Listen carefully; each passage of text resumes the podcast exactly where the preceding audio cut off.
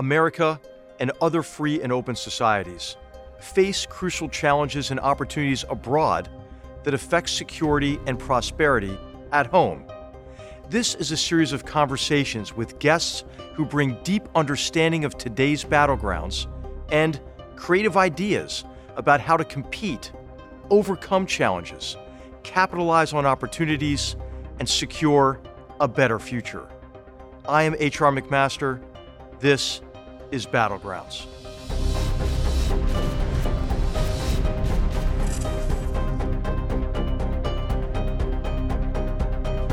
On today's episode of Battlegrounds, our focus is on the United Kingdom and its armed forces. Our guest is General Sir Nick Carter, an accomplished strategic leader with over forty-five years of military experience. General Carter served as the United Kingdom's Chief of the Defense Staff from two thousand eighteen to two thousand twenty-one. In this position, Carter led the British Armed Forces as the most senior uniformed military advisor to the British Prime Minister. As Chief of the Defense Staff, General Carter oversaw the British Army's response to the Syrian Civil War, the COVID nineteen pandemic, and the Taliban takeover of Afghanistan. General Carter joined the British Army at age eighteen as part of the Royal Green Jackets infantry regiment. He served in West Germany during the end of the Cold War, Northern Ireland during the Troubles, and in Bosnia and Kosovo during NATO peacekeeping operations. Carter served multiple tours in Afghanistan between two thousand two and two thousand thirteen, and commanded British forces in Basra, Iraq in two thousand four.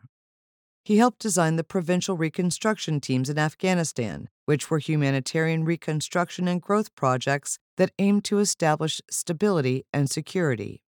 During the two thousand nine surge of troops in Afghanistan, General Carter commanded fifty-five thousand NATO troops. In two thousand thirteen, Carter became deputy commander of the International Security Assistance Force, I S A F. I S A F was a U N-mandated NATO mission to train Afghan national security forces to rebuild crucial government institutions, provide security in Afghanistan, and ensure that it would never again serve as a safe haven for terrorists. We welcome General Carter today to discuss his experiences in the British military, the war in Ukraine, the implications of the U S and coalition withdrawal from Afghanistan, and the future of warfare.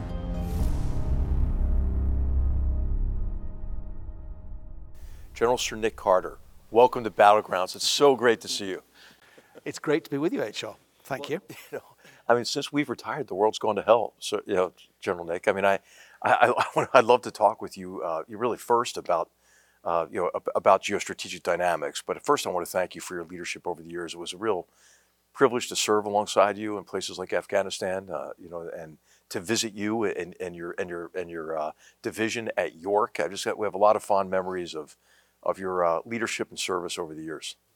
No, well, thank you. And, um, you know, I've followed your career with great interest and learned a lot from you during the course of the process. Um, and I think the partnership that we've struck up in various dusty places has been a very productive partnership. It has. And, and you know, of course, I know it's been heartbreaking for you to see some of the developments uh, in, in recent years and, and months. And, and we'll talk about Afghanistan. We served together there. Uh, but I'd like to first just talk to you about kind of the general geostrategic dynamics as you see them. You know, the first major war in Europe since World War Two is, is ongoing. Uh, there's an emerging geostrategic competition with two revanchist powers on the Eurasian landmass. Uh, some are saying that there's the emergence of what we might call an axis of authoritarians, including Russia and China, but also Iran, who's in the game now. Uh, other countries around the world seem to be sizing up that competition and picking sides. And And um, and so I, I just like to ask you, how do you understand the world today? Yes, I mean, I think I think we've returned to a, an era that is probably remis- reminiscent of the nineteen thirties in terms of the level of disorder that we see and the level of instability. And I think I put that down to three factors. I mean, you've mentioned this global competition between great powers, and we're up against now some revisionist powers, with Russia being the acute threat and, of course, China being, in a sense, the chronic challenge. And of course, they have got an axis of clients around them who share their views on what the world order should look like. And of course, I think also we've seen developments in U S foreign policy over the course of the last eight years or so. And that's had a bearing, I think, on how that competition is playing out And I think the world is breaking down now, in, in a sense, into a framework where you've got three broad groupings of countries. You've got those who are pro-West, those that we've been talking about who are clearly anti-West. And then you've got a lot of um, undecided or non-aligned who, who are sitting there, I think, waiting to be influenced. And of course, those are countries a bit like India, Indonesia, um, maybe Malaysia, perhaps even Mexico, Brazil, South Africa. And these are countries that are going to have a large amount of um, the global humanity living within them. Uh, and how they play into this debate, I think, is interesting.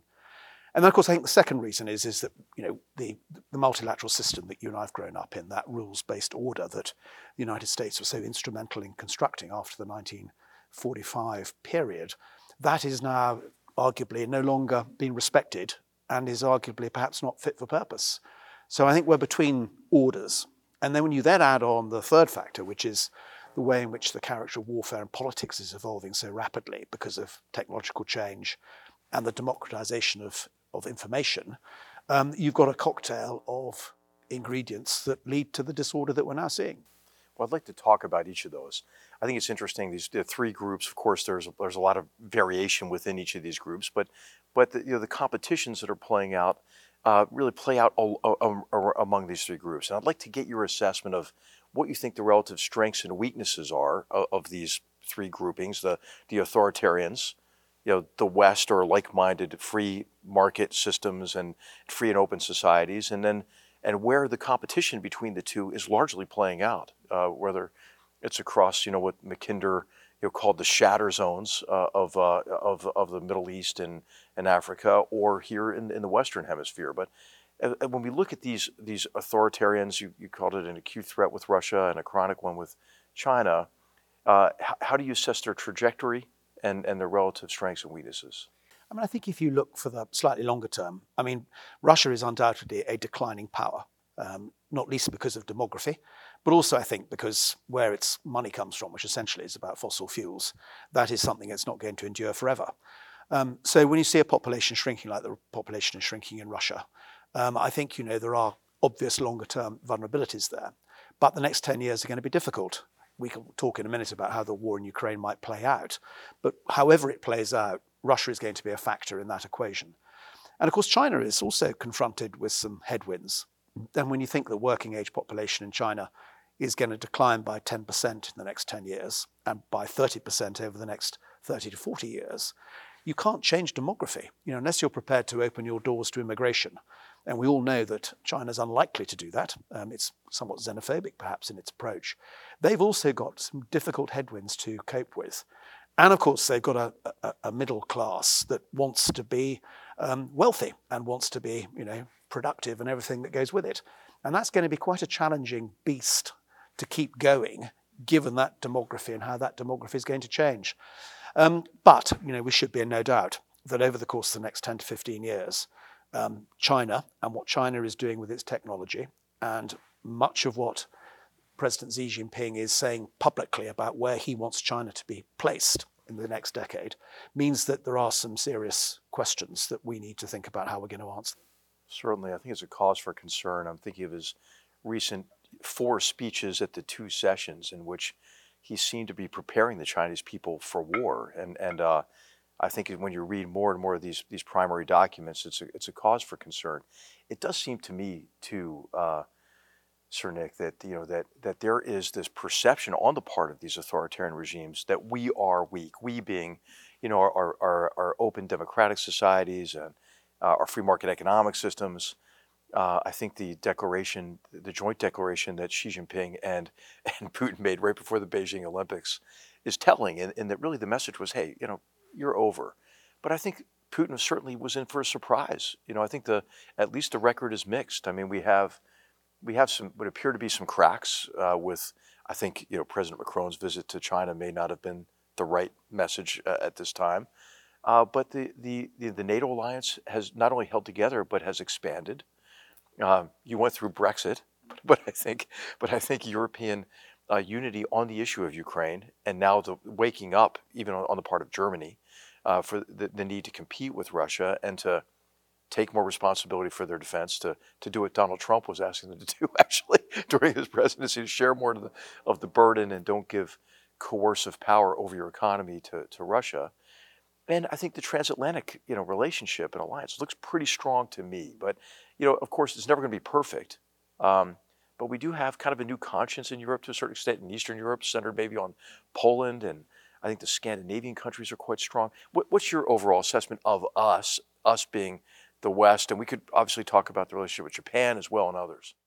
I mean, I think that, um, as you inferred, I mean, Putin will have been surprised, as I suspect will Xi Jinping, by the sense of Western cohesion that emerged um, during the course of that invasion last February. Um, and I remember, you know, sitting around our National Security Council table um, in the U K the previous year, and whilst we were mentally wargaming what might play out in Ukraine, I don't think anybody around that table would have imagined that we'd have been able to do the sort of actions that have followed in March, only six months later, when he invaded Ukraine, you know, expelling Russia from the SWIFT system, banking system. None of us, I think, would have imagined we'd have ever have gone as far as that. And of course, we've gone even further in terms of those financial sanctions. So I think they will have been surprised by that. And of course, we now see that China is doing what it can to try and reduce its vulnerability to those sorts of um, approaches that we've done in economic terms. But I think what, of course, they miss is that whilst, you know, the froth at the top of our politics is populist and looks like we're becoming decadent and we're missing the point, the reality is that democracies like ours, and particularly the United States of America, have this infinite ability to be able to reinvent itself. And that's what the United States has always done. Um, and, you know, we as your allies also feel that reinvention every time it occurs. And I think in reinventing, you know, that is our great strength and our ability to be able to counter authoritarian regimes that can't reinvent themselves. They are essentially fragile. Um, Putin's regime is fragile, as is Xi Jinping's, because it's centralized. And if you have a centralized relationship with your population, like they both do, that leads to vulnerabilities and it leads to fragility. And we shouldn't lose sight of that. And of course, the thing that bothers both of those gentlemen are the prospects of color revolutions, like we saw playing out as the Soviet Empire came to a conclusion. And they, they mentioned it explicitly in their joint statement just recently as well. There will be no color revolutions. We're against those. And, you know, I, I'm thinking of what Wang An said, who is a uh, great American citizen, Chinese immigrant to the United States, and and and uh, founded Wang Computers. And he, he basically said that, you know, democracies, we, we have our problems. But what we have is we have mechanisms for self-correction short of revolution. We have a say in how we're governed. And so I guess, uh, to your point, we look ugly, you know, from the from the out, from the outside, uh, but I do think that we're more resilient than maybe our adversaries give us credit for. And of course, Russia looked pretty darn strong, you know, on parade. You know, their military did, and and it didn't. They didn't actually fight very well in, in February of, of last year, and and it's revealed, you know, really deficiencies in their military. Um, of course, the reinvasion of Ukraine has been a galvanizing moment. We're talking about the the West, but uh, but really the support for the Ukrainians. Uh, and the degree to which countries are willing to condemn uh, the, you know, the, the invasion and uh, and and condemn Russia's aggression has varied across that third grouping of countries you discussed. Uh, I'm thinking of India and the Emiratis and others who we thought we might have we might have uh, you know, we might have counted on. How, how do you see that competition playing out? The competition between the the authoritarian revisionist powers and and you know and, and the West broadly playing out in the, you know, some people call it the global South, but it's much more than that. It involves the most populous country on earth, India, the largest democracy on earth. Yes, I, I mean, I think I think we should um, look at ourselves quite closely in the mirror on this particular issue. Um, I mean, I travel quite widely in my new life, and I go to countries in Africa and also in South Asia. And people will say to me, what's the difference between what Mister Putin is doing in Ukraine and what you did in two thousand three in Iraq? And of course, superficially, you can see why they would ask that question. And of course, none of them are necessarily prepared to listen hard to the arguments that we might put across as to why Iraq actually is rather different to what took place in Ukraine. And then I think if you also look at the way that we probably behaved during COVID, where we made very sure that we'd inoculated our population three or four times over before we perhaps lent into, you know, what those countries might have needed in terms of vaccinations and everything associated with it, you can see why there's a possibly a slightly cynical agenda, a slightly cynical view as to our behaviour. And I think we therefore need to be reflecting on that. And I think we need to remind ourselves what Western soft power was all about. And we need to remind ourselves that the values that we espouse and the soft power that flows from those values needs to be given to these countries in a way that genuinely resonates. Um, and we need to think about our narrative. And until we get that right, um, we are going to have, I think, um, not necessarily the strongest hand to play in relation to the relationships we need to have with those sorts of countries. Uh, and that requires a great deal of thought. And I think we underestimate um, the power of our soft power and how that soft power should be applied globally to achieve that effect. And that's what we've got to go back and think hard about, I would suggest. And I think maybe our, our greatest assets in that connection are Xi Jinping and Vladimir Putin. I mean, with uh, obviously Vladimir Putin, you know, really perpetuating these serial episodes of, of mass homicide in the Syrian Civil War, and, you know, trying to pose both as arsonist and firemen in the region, uh, China's predatory lending practices, for example, and and uh, and creation of servile relationships with corrupt governments. And I think the more we can pull the curtain back on that and provide, you know, provide an alternative, I think, uh, to you know to these uh, to these various forms of of aggression, uh, is is important. Um, and, and I think we just have not done a good job, as you mentioned, in engaging others and and and explaining, you know, really how, you know, this ideally should not be a choice between, you know, Washington and Beijing. It should be a choice between sovereignty and, and servitude, uh, with us obviously being on the side of sovereignty, you know, in, in, in, in that choice. I'd like to ask you, you know, beyond soft power, how about some good old-fashioned hard power, right? You know, the the um, you know the the invasion, uh, reinvasion of, of of Ukraine obviously was not deterred. Uh, I think that the preferred means of deterrence had been the threat of sanctions, which turned out to be inadequate. There were a number of actions taken in the lead up to the invasion, pulling both of our, our, our fleets out of the out of the Black Sea, um, assuring Putin uh, about everything we weren't going to do uh, to support uh, to support the Ukrainians, uh, and and it failed, I think, because Putin perceived weakness. But could you really uh, talk about what you think we should have learned from the reinvasion in terms of what is necessary for deterrence to be effective? It's never been foolproof. But as we look at really trying to restore, playing a role at least in restoring peace and preventing further conflict, what should we take away from Ukraine that we can apply more broadly? Um, I mean, I absolutely agree with you that soft power needs to be underpinned by hard power. And of course, hard power ultimately is the essence of deterrence, as we both know. Um, I think that, um, going back to the point I made at the beginning about the character of warfare evolving, Um, and c- what has happened during the course of that is that that has blurred the distinctions between peace and war, between state and non-state, between foreign and domestic policy, even between virtual and reality. And that has given regimes like Mister Putin's regime, and for that matter, the Chinese regime, the opportunity to use new tools, tactics, and techniques to undermine our way of life by exploiting those grey areas that have come as a consequence of that blurring and those distinctions. And of course, what that means is that um, deterrence becomes harder, um, because if you are engaged in computer network exploitation within the cyber domain, how do you actually deter without actually competing? The answer is that modern deterrence, I think, increasingly requires countries to compete.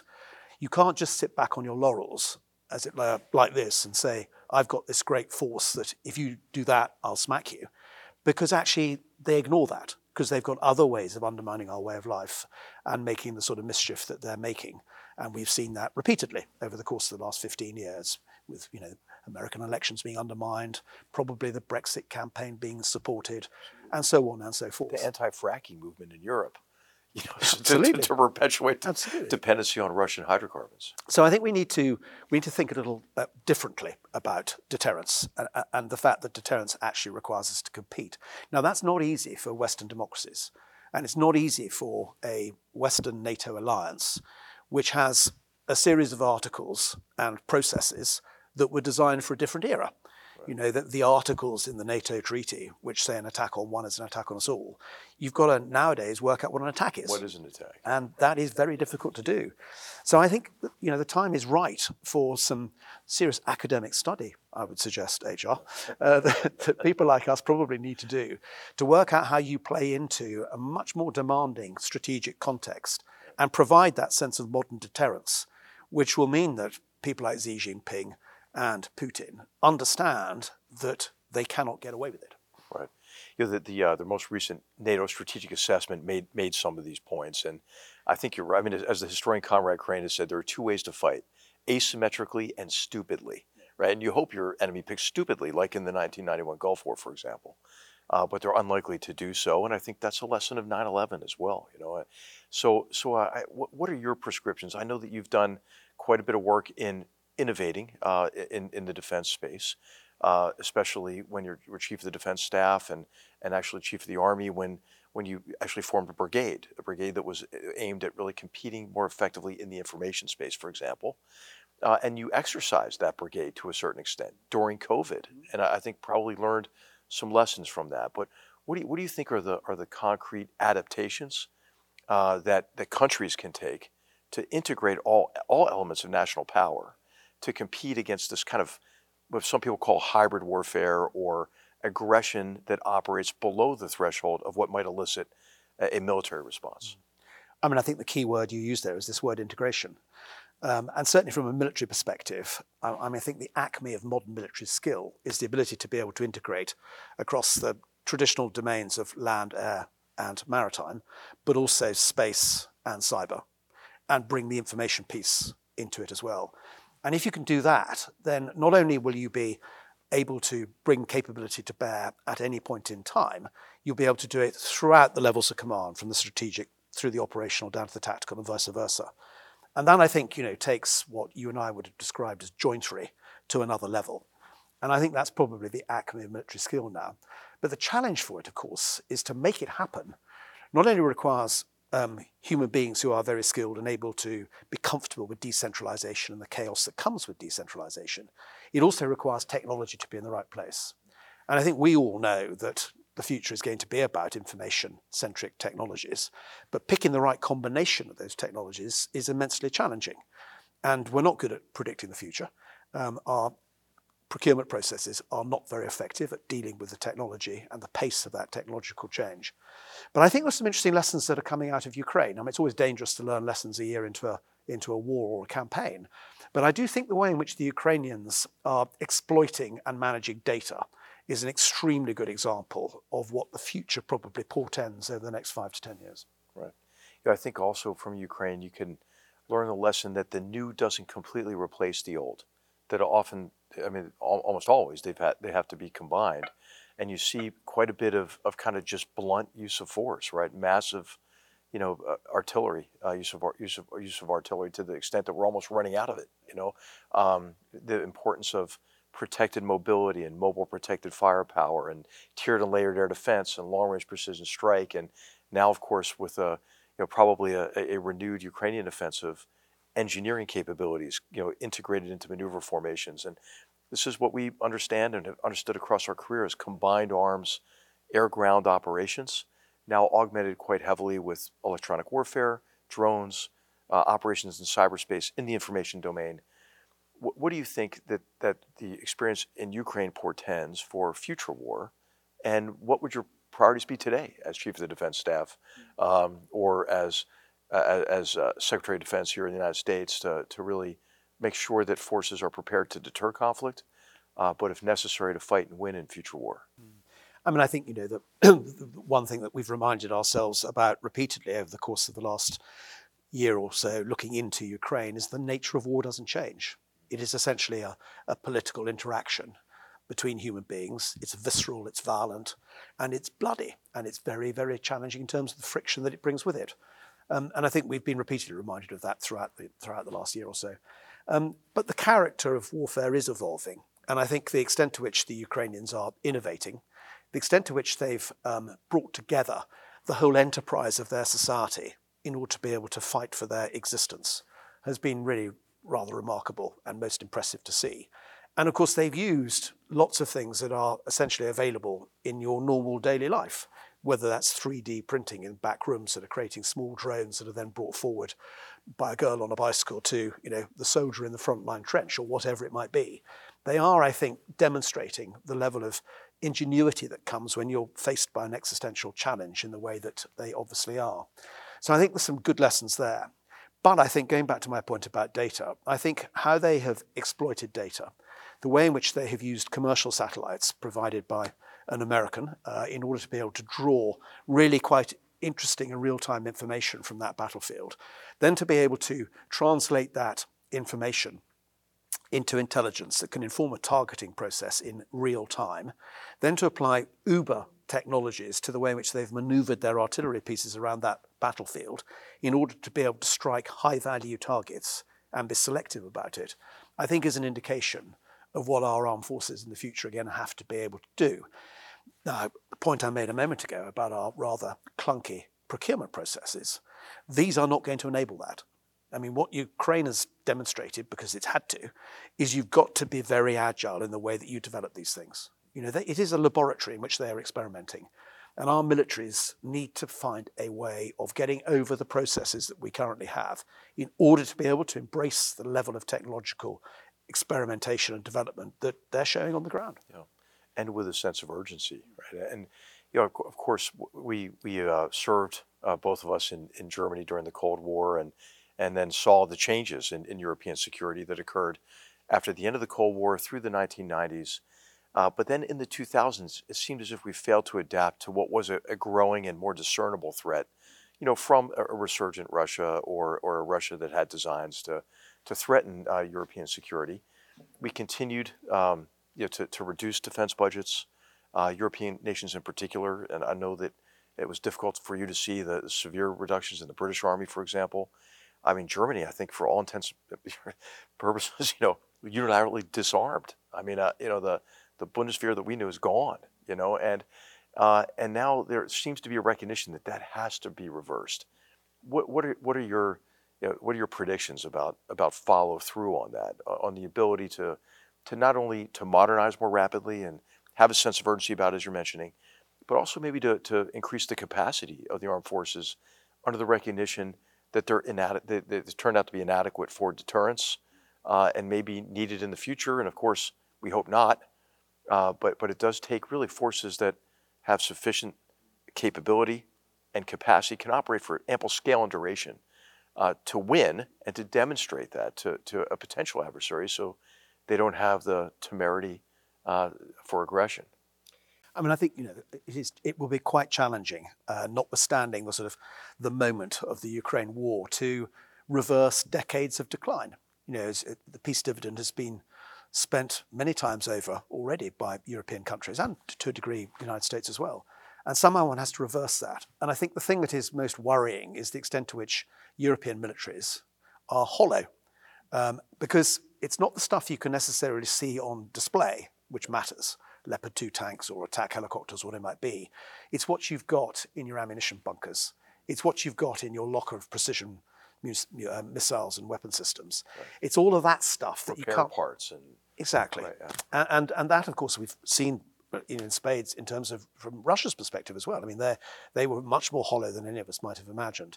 But how you reverse that hollowness, and how you therefore give yourself the basic resilience to be genuinely ready, that is going to take a very long time to change, not least because our defense industries are not tooled to be able to do this. And I was reading an article in the London Daily Telegraph uh, last week about the U S Army Scranton um, ammunition yeah, right. factory, which makes one fifty-five ammunition. Mm-hmm. And at maximum capacity at the moment, they can turn out eleven thousand shells a month. Well, the reality, of course, is that the Ukrainians are going through seven thousand shells a week. Well, you know, don't turn to Europe, because our industry's certainly not going to be able to backfill any of that. And it's those sorts of things which are, are dull, and there aren't many votes in it, which are, are going to have to be addressed if we are serious about providing the sort of hard power deterrence which is going to be necessary against a, a Russia that's not going away anytime soon. Right, and to generate the will to make those investments. And, and um, I, I think it's obviously the lead time, as you're mentioning, is machine tools for this particular plant, and but then there's supply chain complications as as well. And uh, well, I, I hope you know, I hope that we do generate the will, but it, it remains to be to be seen. Uh, in the U S, as you know, there are more investments now in the defense industrial base, but they're inadequate in terms of in terms of the scale. And once you give up, you know, capacity, uh, it's very tar- it's very difficult to build it back. You know, off, you know, you mentioned already that, that war really is a contest of wills, and I, and I when I when I look at, at really the the stain of twenty twenty-one, of August twenty twenty-one, and and the um, you know the humiliating withdrawal from Kabul, uh, I see that as as mainly a failure of will. You know, I, we uh, we heard for many years, oh, there's no military solution to Afghanistan, but you know the Taliban came up with one, and and they came up with one in large measure because I think we. We engaged in self-defeat uh, based on self-delusion in a number of areas. You know, the, the Taliban were not terrorists. You know, there's a bold line between them and the Haqqani network and Al-Qaeda and so forth. That the Taliban was really Taliban two point oh, you know, the, uh, that they would be more benign and, and, and respectful of, uh, of human rights and women's rights in, in, in particular. Or that the Taliban, uh, you know, was, was, you know, uh, was going to, uh, to somehow share power. You know, and and I think this all, to me, at the time, seemed like a pipe dream.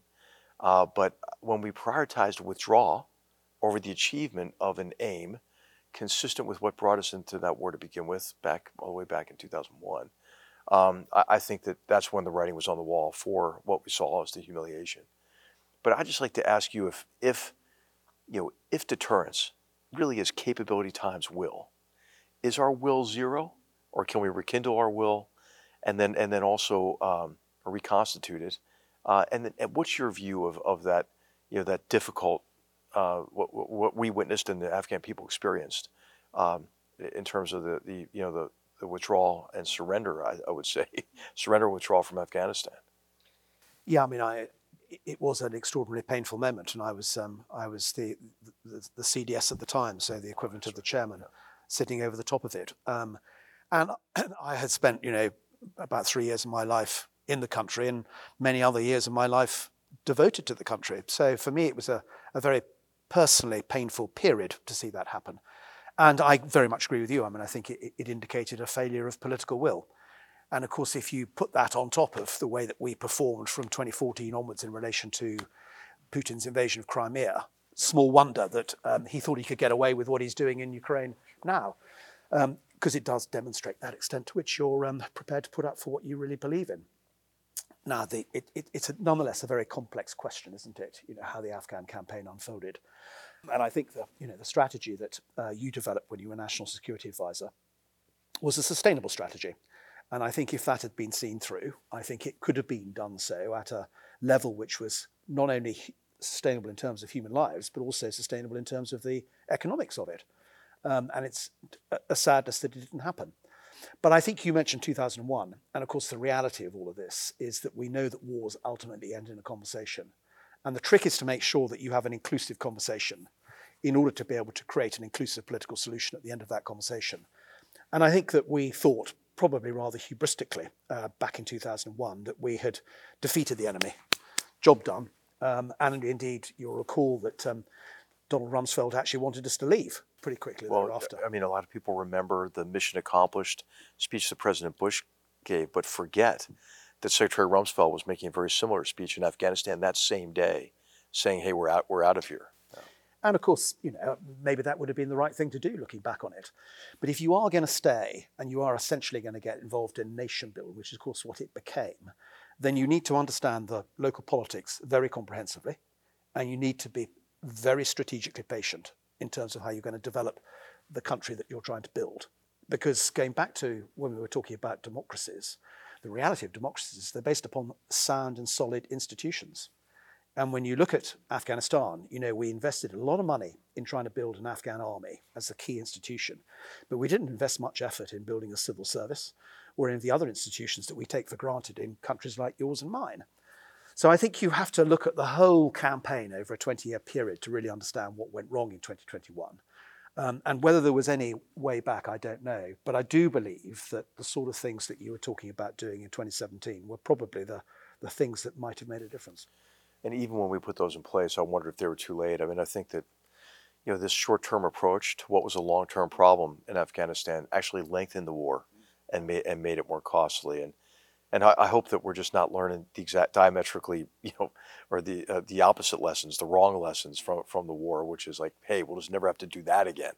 And it just re- it reminds me of the army I came into after Vietnam, when the officers with whom I interacted as a cadet at West Point never spoke of Vietnam. Uh, we were just never going to have to do that again, that being a counterinsurgency.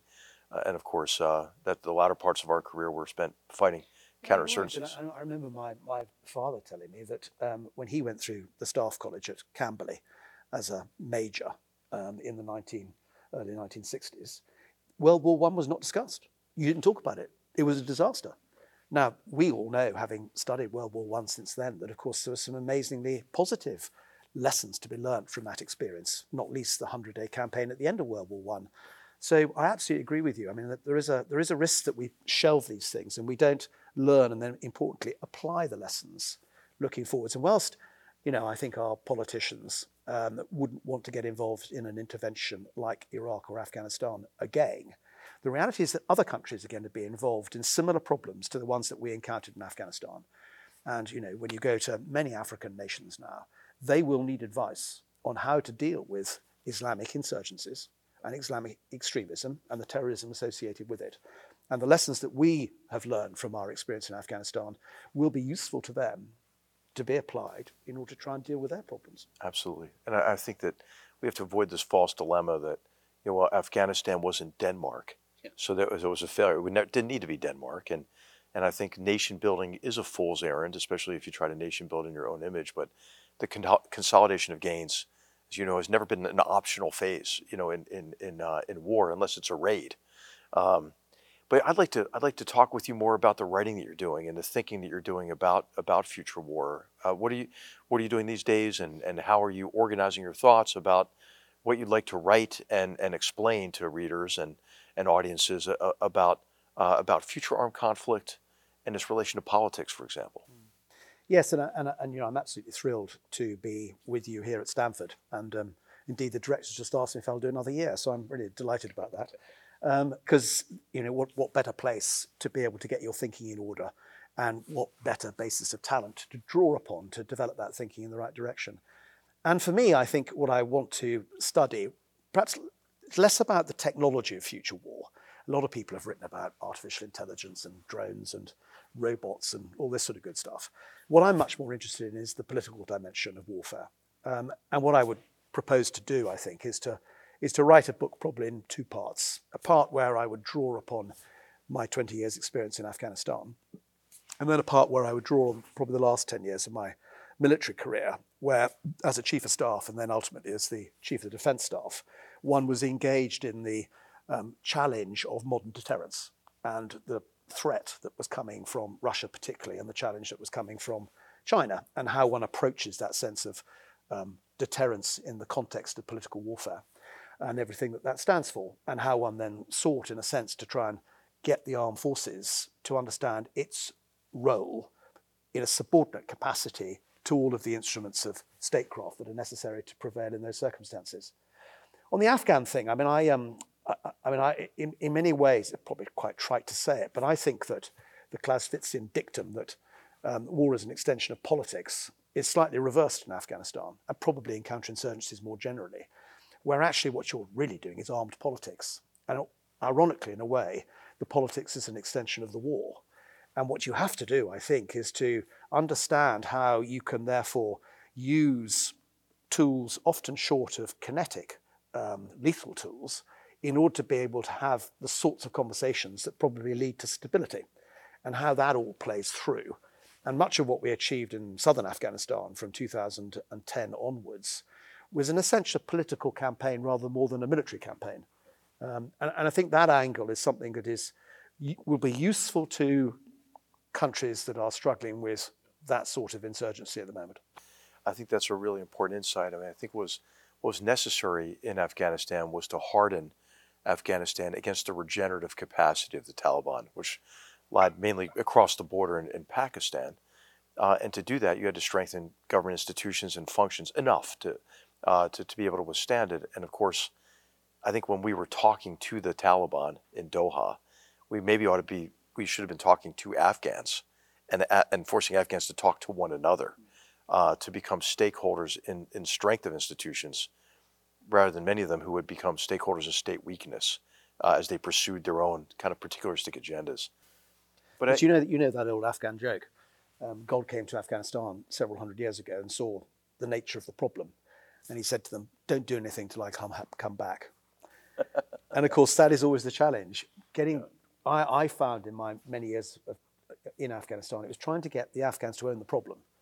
Um, and it was very difficult sometimes because I think they thought that, you know, you Westerners knew the answer to all these problems. But actually, it was their answers that we really needed. Well, you know, what's, what's sad for me is uh, I, I would have been fine with us just leaving. But I, I, I was really disconcerted about the degree to which we seemed to side with the Taliban against the Afghan government on our way out, you know, delivering blow after blow, like not having the Afghans with us during negotiations, forcing them to release, you know, five thousand and then two thousand more prisoners, withdrawing our air and intelligence support, not actively targeting the Taliban, removing our contractor support. I mean, um, it seemed as if, you know, we, we were siding with the Taliban against the Afghan government. And I would, and I would hear these complaints about, you know, Ashraf Ghani, who we both know very well. And I would just say, okay, do you prefer Haibatullah Akhundzada? I mean, really? So so uh, I think that was what was most disheartening for, for me. And uh, it's going to take me a while, obviously, to get o- to get over this. But Uh, but of course, the Afghans are really the ones bearing the brunt of the, of the consequences. Uh, you know, what do you think we uh, we should be doing now uh, in terms of what we've learned from everything we've discussed? And this might be a kind of the wrap-up uh, conversation here. We've seen, you know, the first major war in Europe since World War Two. We've seen increasingly aggressive China. I mean, from bludgeoning Indian soldiers to death in the Himalayan frontier to trying to own the ocean in the South China Sea to threatening Taiwan. Uh, we see us really uh, partnerships weakening with critical, reliable partners in Saudi Arabia and the, em- and the Emiratis and the Chinese extending their influence into the region. This, this peace deal between, you know, or, or not peace deal really, it's really a reestablishment of, of, of relationship, um, uh, rapprochement between, you know, between uh, uh, Iran and, and Saudi Arabia. Uh, you know, what, what can we learn from these recent experiences, but what can we do about it? What should we be prioritizing now? We being, you know, the United States, the U K, Europe, Japan, uh, Australia, like like-minded countries. Yes, I mean, I am. Um, I mean, I think that um, you'll recall George Kennan and that George Kennan moment when he sent the long telegram back in nineteen forty-seven to the State Department from Moscow, um, making the point that he didn't think we would be able to live in peaceful coexistence with the Soviet Union in, in the direction it was going. And of course, that led to the Truman Doctrine, and the Truman Doctrine became a bipartisan doctrine. And of course, we all, as NATO allies, got in behind it. And of course, you know, history would judge that it was very successful uh, as the Cold War came to an end at the end of the nineteen eighties. Um, and I think, in a way, we we almost need another moment where we uh, recognize the nature of the problem, and as a collective group of like-minded nations, we work out what the strategy should be to deal with the problem. And of course, you're, I mean, it's very dangerous to use Clausewitz twice in a conversation, but I'm going to use him again. Hey, what, what do you expect from washed-up generals? Right? I mean, this is, as my daughter would say, hashtag predictable. Yeah, exactly. But I think one of the things he did say was that the first um, requirement on a on a leader or a commander is to work out what sort of war he's going to, you're going to prosecute. Now, I'm not suggesting we're going to war, I, I hasten to add, and we've got to do everything we can to avoid that happening. But we need to work out what it is, the problem, and what we're going to do to solve that problem collectively. And I, my bet is that's going to require strategy. And strategy is a word that policymakers don't necessarily like having thrown in their faces at the moment. And I think it requires us to recognise that so much of the challenge we're up against is a technological challenge. And what China is doing to the world is deliberately putting its technology throughout the world. And then what will follow from its technology will be its ideology. And that is the challenge that we're up against. Um, and th- the reality is that people are opening their arms to Chinese technology because it comes with not many strings attached. You know, this sort of so-called... It's a, it's a great, so- it's a great deal, right? It is, it's a great deal. And, you know, and, uh, and you know, you probably know this, um, Beidou, which is their equivalent of, of G P S, means the Big Dipper. You know, it's extraordinarily accurate. Uh, and that's the beginning of a city like Nairobi becoming a smart city using Chinese technology to become that smart city. And pretty quickly, surveillance will follow. And what follows with surveillance is the opportunity for governments to behave like authoritarian governments. And these are, this is the sort of problem we're up against. And if we if we don't think about how we're going to help others to avoid getting sucked into that technological dilemma, then we've got a problem. Absolutely. I mean, the Philippines essentially did it. Now they're trying to figure out how the hell they get, they get, you know, they, they uh, reduce their, their exposure to it. Well, General Sir Nick Carter, I can't thank you enough for helping us learn about battlegrounds critical to our future and, and hopefully a future of peace and prosperity. And, uh, and it's just wonderful to have you here at Hoover. Great to see you. Thank you so much. No, well, thanks, H R. It's a great privilege to be here, and it's wonderful to be back with you. Battlegrounds is a production of the Hoover Institution, where we advance ideas that define a free society. For more information about our work, to hear more of our podcasts, or view our video content, please visit hoover dot org.